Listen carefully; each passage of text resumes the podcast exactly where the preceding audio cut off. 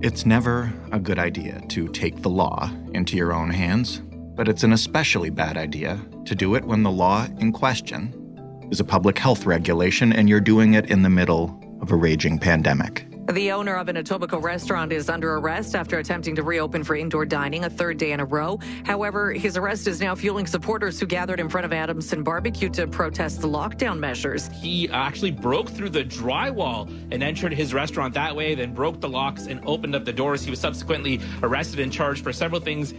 The saga of Adamson Barbecue gripped Toronto for three full days this week mostly because its owner was dumb enough or desperate enough for attention to keep opening up the location, and police were weak enough not to shut him down the first time. But this mess is just a symbol of a bigger screw up that's pushed Ontario businesses in COVID 19 hot zones to the breaking point. Thankfully, other owners have not been as reckless as Adamson's owner, but there is no shortage of stories making their way around the city via social media. There's the one about the massive retail chain opening its flagship downtown store because that store has a small grocery store in the basement for essentials. There's another one about an international clothing mega chain defying the provincial shutdown because it has a stand of sanitizers and masks near the entrance, and that, yes, makes it essential. And meanwhile, Hundreds of normally responsible community based retailers are wondering well, why don't I do that? Why don't I grab a box of masks, sell them for a quarter each, and open my doors for the holiday season? This is, after all, the tipping point for most retailers. This is the month in a regular year when they either turn a profit or sign off on a bad financial result. And this year, it's already going to be a bad financial result. So the holiday season is now about survival. And the odds for that are currently stacked against them. So, what can they do? What should the government do to fix this? What can we do in the meantime to help them?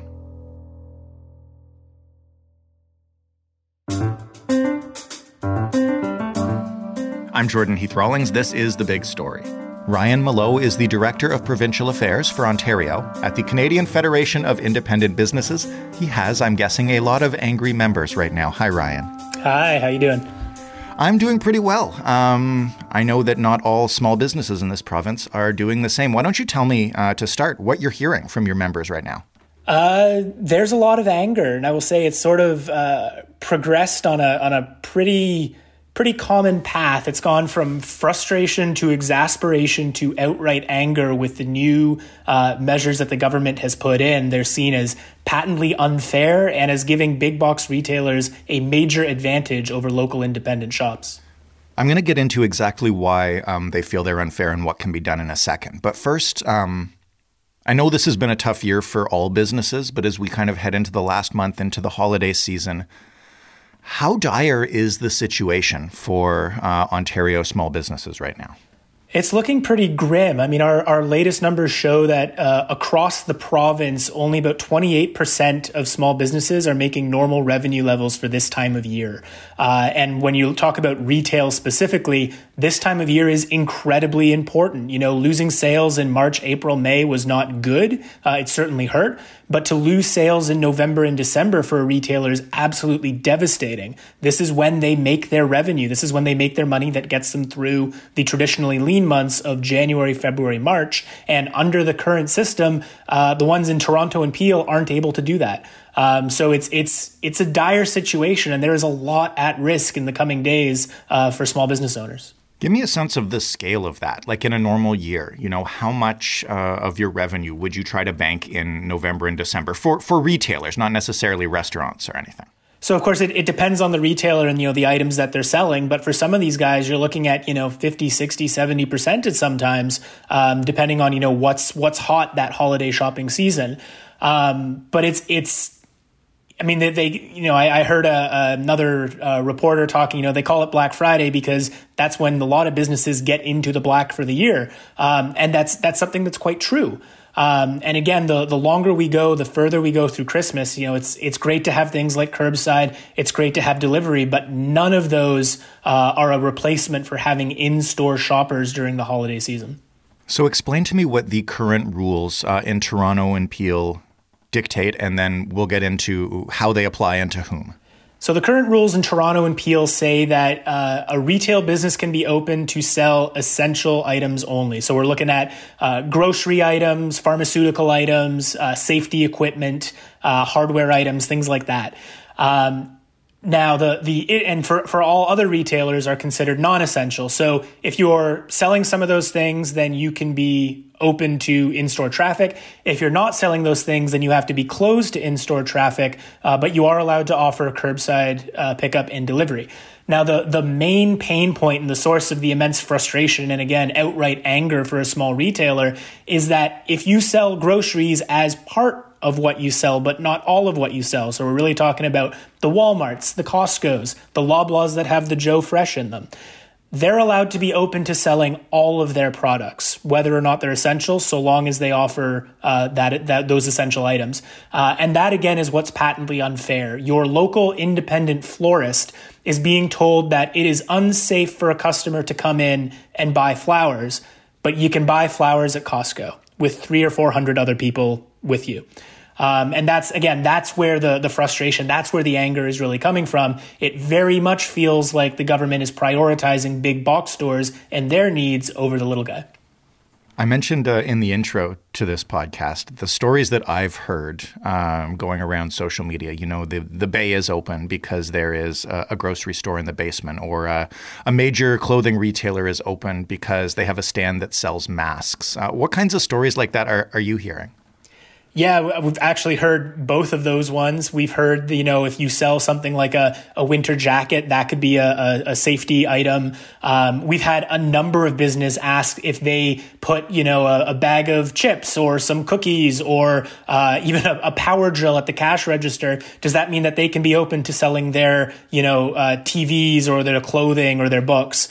Um, and and really, what it stems from, and I, I don't begrudge a business like the Bay thinking that they could be open because, quite frankly, when you read through the government rules, the way the Bay was justifying it actually made a lot of sense. Uh, one of the things that we were immensely frustrated with, and our members were immensely frustrated with during the spring lockdown, was the lack of clarity from government. The rules were unclear. They seemed to change daily. The government would never tell anybody when they made changes. Uh, and when you called into the hotline, you know, if you called in in the morning, they'd say you have to be closed. And then if you call in the afternoon, they'd be like, actually, I think you can be open. Well, we're five, six months later, and that's happening again.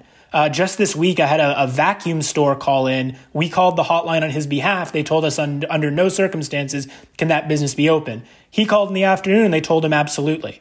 Pet stores were considered essential along with the hardware, pharmacy, uh, and, and, grocery guys back in the spring, uh, where pet groomers were considered non essential.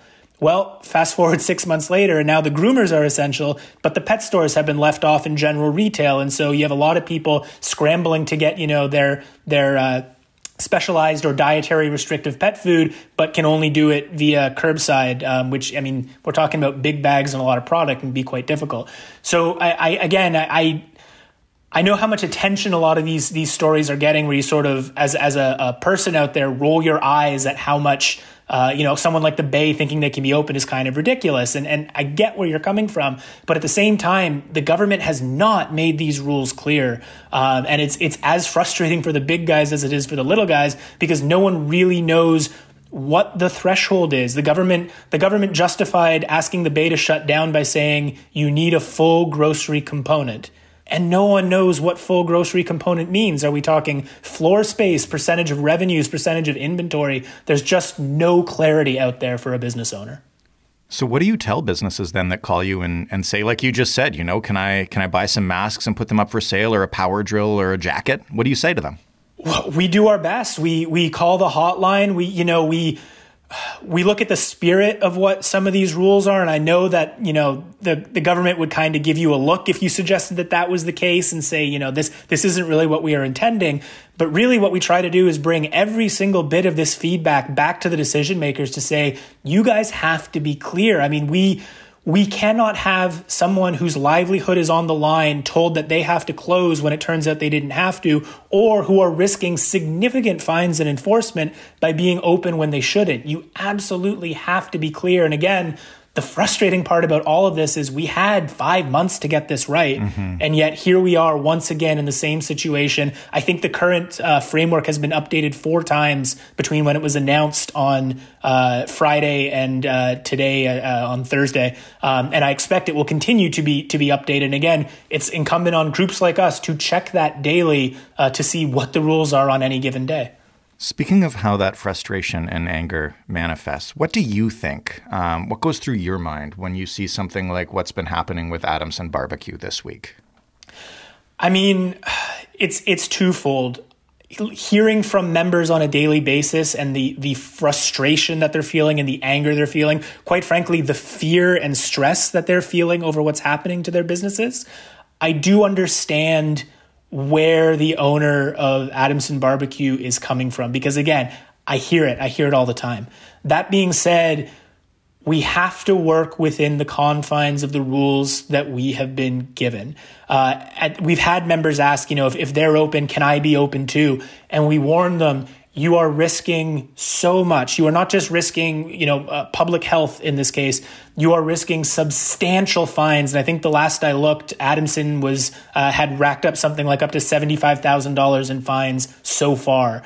Um, you are risking, you know, forfeiture of your business license, having the locks changed, which I believe happened to Adamson's as well. So again, I, I get the frustration, I get the the desire to do something but at the same time you you have to act within the confines of the rules because we know that businesses are struggling to the point where there's there's no small business under the sun that can absorb a fifty thousand dollar fine. That will sink them, and we're telling you, keep keep bringing us the examples. We will keep pushing with government. We are we are fighting as hard as we can, but please do not risk it. Do not risk the future of your business for something that government officials have been quite open about not being acceptable. I totally understand that there needs to be strict regulations in place right now. And, you know, we've always supported those on this show and we continue to. Um, my question is how could those be made fair for small businesses? Do you guys have um, ideas and feedback that you're giving to the government right now? Like, are there are there a few simple things that could be done to kind of level the playing field in this month? We think so, and we we've launched a, a petition and, and uh, put an ad in the, the Toronto Star uh, calling for the province to adopt to adopt a Made in Ontario retail plan. And what we would like to see is to open up those small retailers selling non-essential items and it's I hate that term non-essential. Every business is essential to somebody but open up those non-essential retailers uh, to holiday customers. And again we're not saying just just blast the doors open and let everybody in. We understand the need for strict capacity limits. We understand the need for for masks for hand sanitizer for safety precautions to be taken. But we're suggesting you know let them open up. We've suggested as many as uh, three customers at a time. Uh, you could do what Alberta has done, which is uh, 25% uh, capacity based on the fire code. But let some people in and let business owners get at the very least a trickle of some of that holiday revenue to help them to survive. And it's not just, again, it's not just good for the business owner or for the employees. It's going to be good for the whole province and economic recovery. The more businesses that we have that are able to get up and running when it is safe to do so in full, the better off we're going to be. If we have to go through a startup period where we're, you know, looking for businesses to fill empty commercial space, where we're going through hiring processes and getting inventory and everything in gear, the economic recovery process for the whole province is going to take way longer than it should. I'm going to play a devil's advocate on behalf of the government right now and say, you know, I understand uh, that that's what you guys need uh, you can understand that it probably uh, is not the greatest idea and also is terrible optics to be opening up more businesses as cases continue to spike. So, given that, what else could be done to uh, eliminate the competitive advantage that big box retailers, uh, like the ones you mentioned that have a Joe Fresh in the back or whatever, uh, have over small businesses right now? So, so I would note first, if, if the government were to come back to us with that, I would challenge them on it a little bit because I'd say, look, we're not actually opening up the the consumer experience to more consumers by opening up independent retailers. What you've done under the current system is funneled all shoppers to a few specific points. And again, our concern mm. there that it is way less safe to have 300 people inside a Walmart than two people inside an independent bookstore. So we're not actually adding to the consumers. We're looking to substitute out uh, the consumers that you know are going to Walmart for non-essentials to smaller businesses that are able to provide them, and again, just sort of spread spread out the number of people. That being said, if the government isn't willing to allow small retailers to open, it is still incredibly unfair that the big box guys get to sell the exact same products. And in that case, we'd like them to take a look at what Manitoba has done and literally have the big box retailers cordon off those non essential sections. That is what they've got in Manitoba. They have prevented the Walmarts and the Costco's from selling the, the TVs, the clothing, the shoes, the jewelry that local independents can and limit them strictly to uh, those essential items only. That is not the best solution. Again, we would much rather see a solution that helps save small businesses, um, but it is certainly a fairer solution uh, than the current uh, ground that we have today. I guess the worry there is that it just drives everyone to Amazon or the like, right? Yeah, and again, that's that too is is not a solution that is going to help mm-hmm. businesses. That's not a solution that's going to help communities. I mean, I I can't stress this enough, but for the vast majorities, unless you've got a warehouse in town, Amazon does not pay local taxes. They are mm-hmm. not paving your roads. They are not building your schools. They're not supporting local charities. They're not sponsoring your kids' hockey team. Um, Amazon is just money that leaves your community and does not come back. I know it's easy. I myself have used Amazon over the course of the pandemic. Um, but this holiday season, as much as people can, please put local first. They need you, and your whole community is going to be better off for keeping that money local. What kinds of things uh, are you suggesting uh, that smaller businesses do, just given the current situation? And let's say you know no fix is coming and this is not changing. Um, what advice do you give them? How do you help them prepare to you know at least try to survive in the current reality? So it's it's incredibly difficult, especially for those that aren't already set up online. But I mean, the way that you know Google's al- algorithm works, if you search a product, odds are it's still Amazon or Walmart that's going to come up first.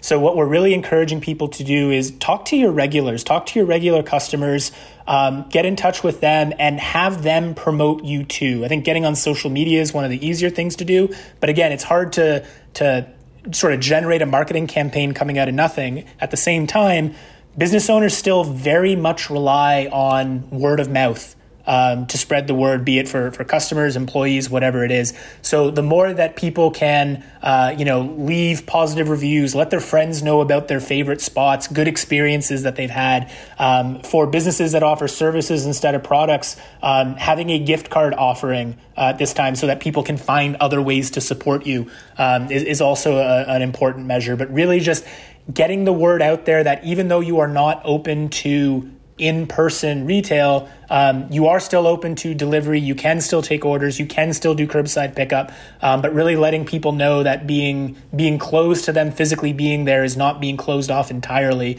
uh, to ensure that they know you're there and they know that they can come in and support you.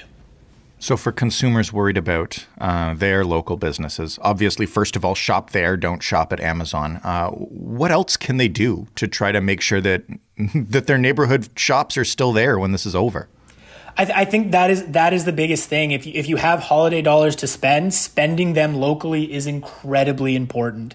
Um, if you don't have holiday dollars to spend, again, you can still contribute. Support your local businesses. Tell your friends, tell your family. Put it put it all over your personal social media. Um, but encouraging that local sentiment is incredibly important. Uh, if you want to get the message across to government as well, writing your city councilor, your mayor, your MPP, the premier, um, heading over to cfib.ca slash save Ontario business uh, and signing our petition. Uh, the more voices that we can get out there in support of local and in keeping local alive, uh, the better we are going to uh, be at affecting policy changes, the better that we are going to be at uh, in making sure people do keep those dollars local. And again, the better off our small businesses and our communities are going to be for it.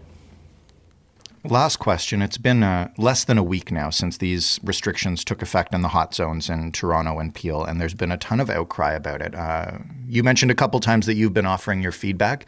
What are you hearing from the government about what comes next? Are they receptive to changing the regulations? Uh, are, are you expecting to see anything different over the next few weeks? So I will note that at the at the time of recording, we just met with Premier Ford, Minister Elliott, Minister Fedeli, and Minister Sarkaria, and Dr. David Williams just this morning, uh, along with the Retail Council of Canada and the Ontario Chamber of Commerce, to discuss this plan uh, and to discuss helping retailers moving forward. So again, it's still still an, an early conversation, but we are getting that message across to stakeholders.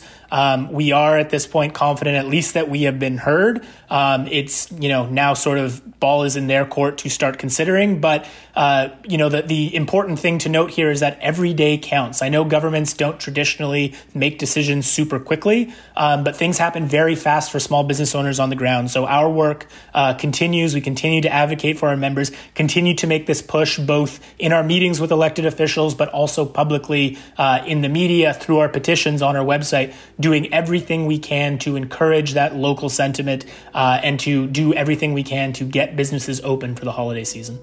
I hope you see some movement uh, in the near future, and in the meantime, I'll uh, I'll try to stay away from Amazon. Thank you so much, Ryan. Thanks for having me. Ryan Mallough, Director of Provincial Affairs for Ontario at the Canadian Federation of Independent Businesses. That was the big story. We've covered this issue before. You can go back in our archives and find those episodes there at thebigstorypodcast.ca. You can talk to us anytime on Twitter at thebigstoryfpn. You can, of course, email us anytime you want the Big Story Podcast, all one word, all lowercase, at rci.rogers.com. And as always, we are in your podcast player. Every weekday, Apple, Google, Stitcher, Spotify, this show shows up at 4 a.m. We don't get up till a few hours later. Thanks for listening. Stay safe out there, support local, and have a great weekend. I'm Jordan Heath Rawlings. We'll talk Monday.